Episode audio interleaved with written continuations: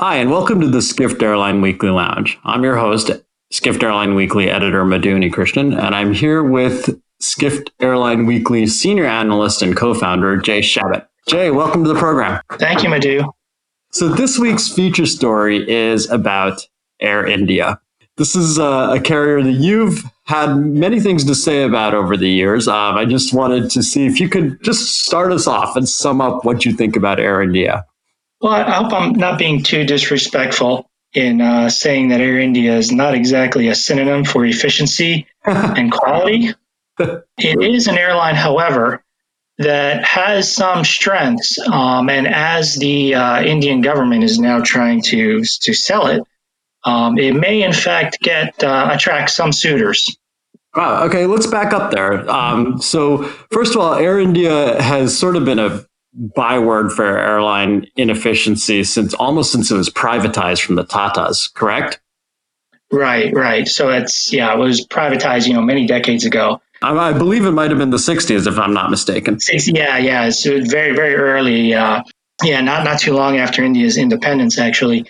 And um, it's yeah, it was always uh, you know uh, just these are the days before deregulation and uh, a lot of you know it's essentially turned into a big jobs program, and there wasn't you know there was a lot of I mean I've, I've talked to people who uh, have flown you know who flew Air India back you know in the 70s who who said it was the best experience of their life because they flew in first class and there was all sorts of you know money thrown at the product um, but the point is it wasn't um, I can vouch for that. In the 70s, it was a really fantastic experience. The food was always good.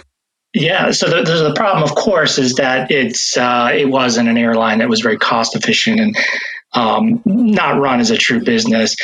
And so back about 10 years ago, a little bit more than that, um, the Indian government decided that they would merge. Um, there was actually another state-owned carrier called Indian, and they Indian mostly handled domestic routes, um, and they decided to merge Air India and Indian. Turned out to be a, a disaster. They they were trying to wring some you know efficiencies out of it, but they encountered a lot of labor union resistance, and it just never really worked so well. So fast forward to today, and Air India um, is a company with just enormous debts that requires um, a lot of taxpayer funding. Right. Well, let's back up just a second to something you said a few minutes ago, and that's um, you know, we're, we're we've spent a few minutes talking about um, what is wrong with Air India now, but you said it had some strengths. What are some of the strengths that Air India brings to the to any potential stu- suitor? Yeah, quite quite a few. I mean, the first thing I, I, should point out is that Air India now on an operating basis. So if you just kind of forget about the debt, um, it's actually making a little bit of money. I think they've said that in the last fiscal year, which ended in March, they maybe had a, a little bit of a loss because there were some issues with flying through Pakistani airspace, which is closed, and uh, there, there were there were some, but but it's not.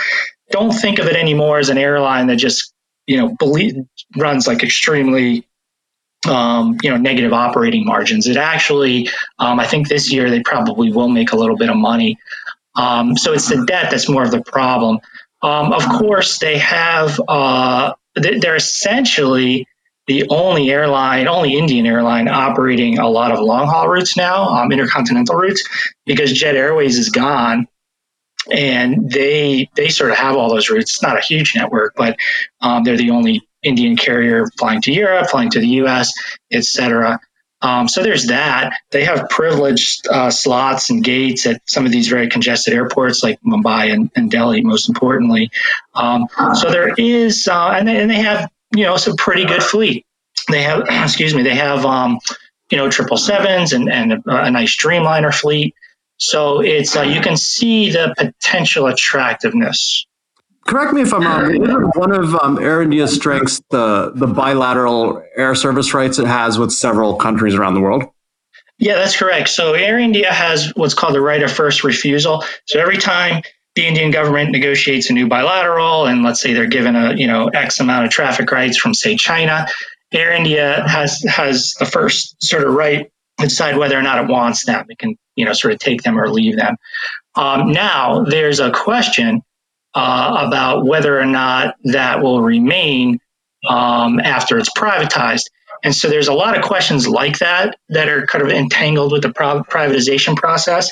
Um, so just as a uh, just to move back one year ago, Air India, or sorry, the Indian government tried to privatize, um, tried on the first attempt, tried to uh, privatize Air India. Um, they it didn't work. And part of the reason was that they only were selling about three quarters of the airline and the government was going to retain a quarter stake. Yeah, there was one carrier that said it was interested, and that was Indigo, which is the largest Indian domestic carrier. And when they kind of learned about that, they were like, eh, you know, thanks, but no thanks. Um, so now the government is like, okay, we're going to sell 100%. We're just, you know, it's all yours if you want it. So it's a little bit more attractive. But some of these other sort of details about you know, the route rights and, uh, you know, how much debt it will have exactly. Um, the government is actually doing a lot to take some debt off of its books. Um, so that's going to be another, you know, point of attraction, but still a lot of details to be determined. Huh, that's interesting. Okay, well, you know, you referred earlier um, about you know the debt and some of the weaknesses India has. What are what are, if you could sum up? What are some of the other weaknesses that, and inefficiencies that India has? I would say the two big ones are the debt and the the labor force.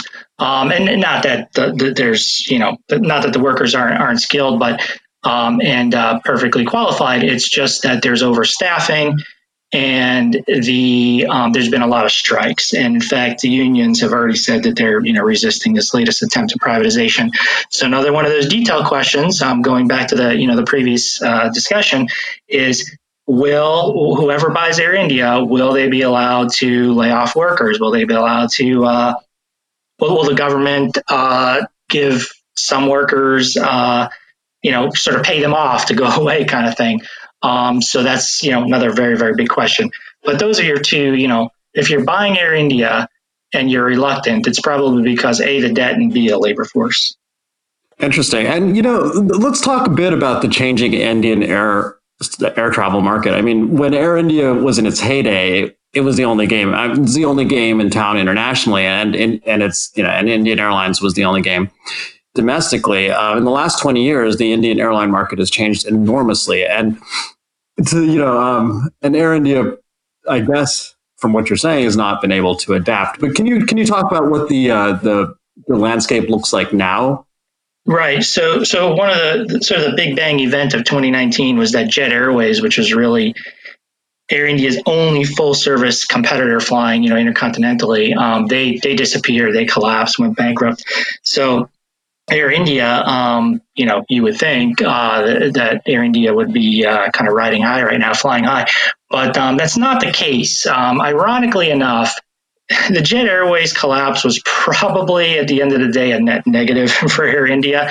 Um, there was definitely a short term gain to be had, but what happens, and we saw this when Air Berlin went went went under in, in Germany, you have this relatively inefficient airline, Jet Airways, that goes away. And then that vacuum is very quickly filled by more efficient, lower cost carriers. So you see, you know, SpiceJet grows growing something at like a 60% pace. And, and Indigo now says that they want to fly uh, intercontinentally. So ultimately, Air India is going to wind up with, with a tougher competition set. So it's prob- probably, you know, net negative for them. Huh. So Jet Airways collapse is actually not a good thing for Air India. I would never have thought that. Huh. Um, Arguably not. And what about? I mean, there there are other, like you said, Indigo's is is planning to fly intercontinental. Um, Vistara, Singapore Airlines, um, the affiliate of Singapore Airlines, also is uh, planning an expansion intercontinental. Correct? Yeah, that's absolutely right. So they have, um, I think, 10 787s on order, and they start coming real soon, I think in 2020. So they'll start uh, flying on uh, intercontinental routes. Now, interesting when you ask the question of, you know, who might be interested in, in buying Air India.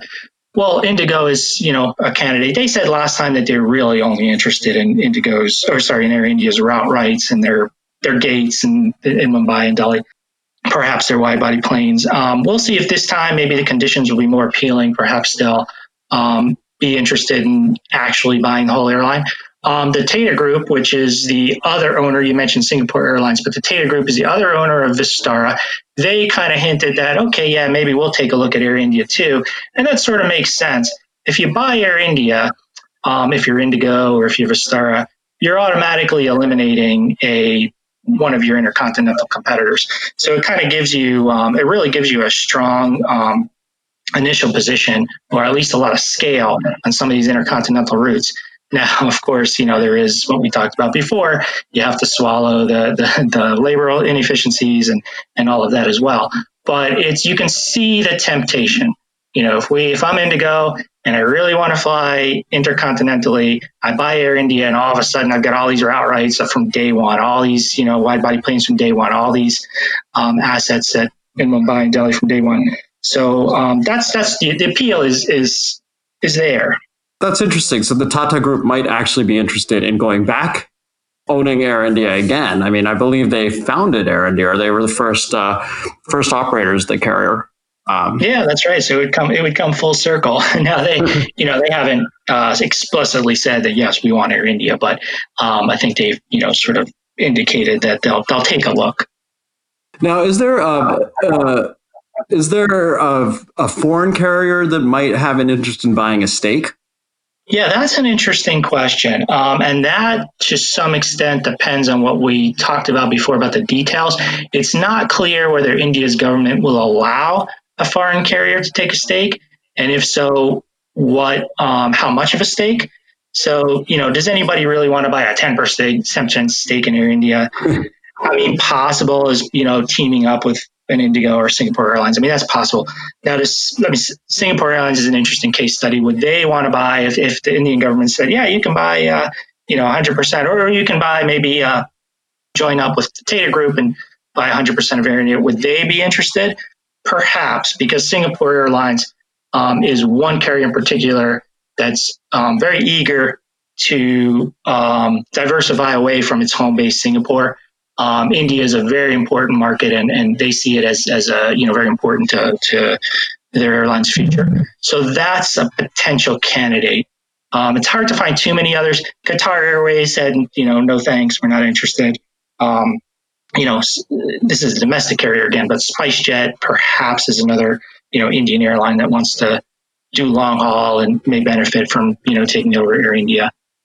Um, so that's interesting about Singapore Airlines. I mean, what would that mean for Vistara? Well, they would combine the two theoretically. Um, I don't know, you know, if they keep separate brands. That would that always gets a little tricky. You don't, you know, I, don't know if it's, uh, you know, I can't say the Air India brand has a, a, you know tremendous amount of resonance in the market, but it is somewhat iconic, and um, especially you know in, in, the domestic market.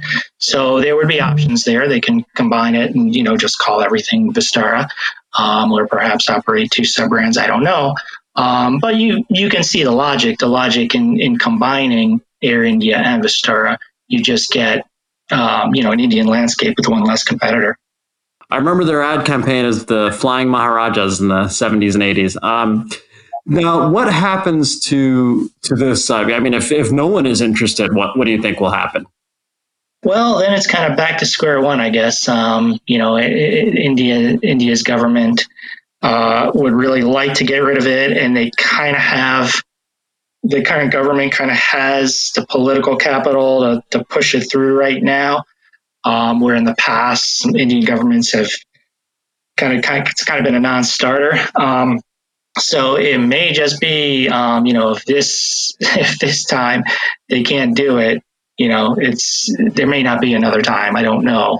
Um, it just may be. Uh, and I just want to emphasize again that it's um, it's a company with tremendous debt, but it's also a company that's earning operating profits. So there won't be as much pressure if, if this sale winds up uh, not coming to fruition and the Indian government is remains stuck with it. Um, you know, the taxpayer is still on the hook for all this debt, but there won't be a tremendous amount of pressure to, you know, to close it or do like a mass restructuring because of the operating profits. It's a very different situation where like, you know, about 10 years ago, Japan Airlines was just bleeding so much money. That wasn't a state owned carrier, but um, they were bleeding so much money that they just had to, there was no choice. They just had to do this massive restructuring. Same thing with Malaysia Airlines. Um, in 2014, I think it was after they had those those two accidents. Um, there was just no choice. I mean, there was there was just it required so much capital to keep the airline going. That's not the case with Air India. So I guess expect it to uh, you know live on in, indefinitely.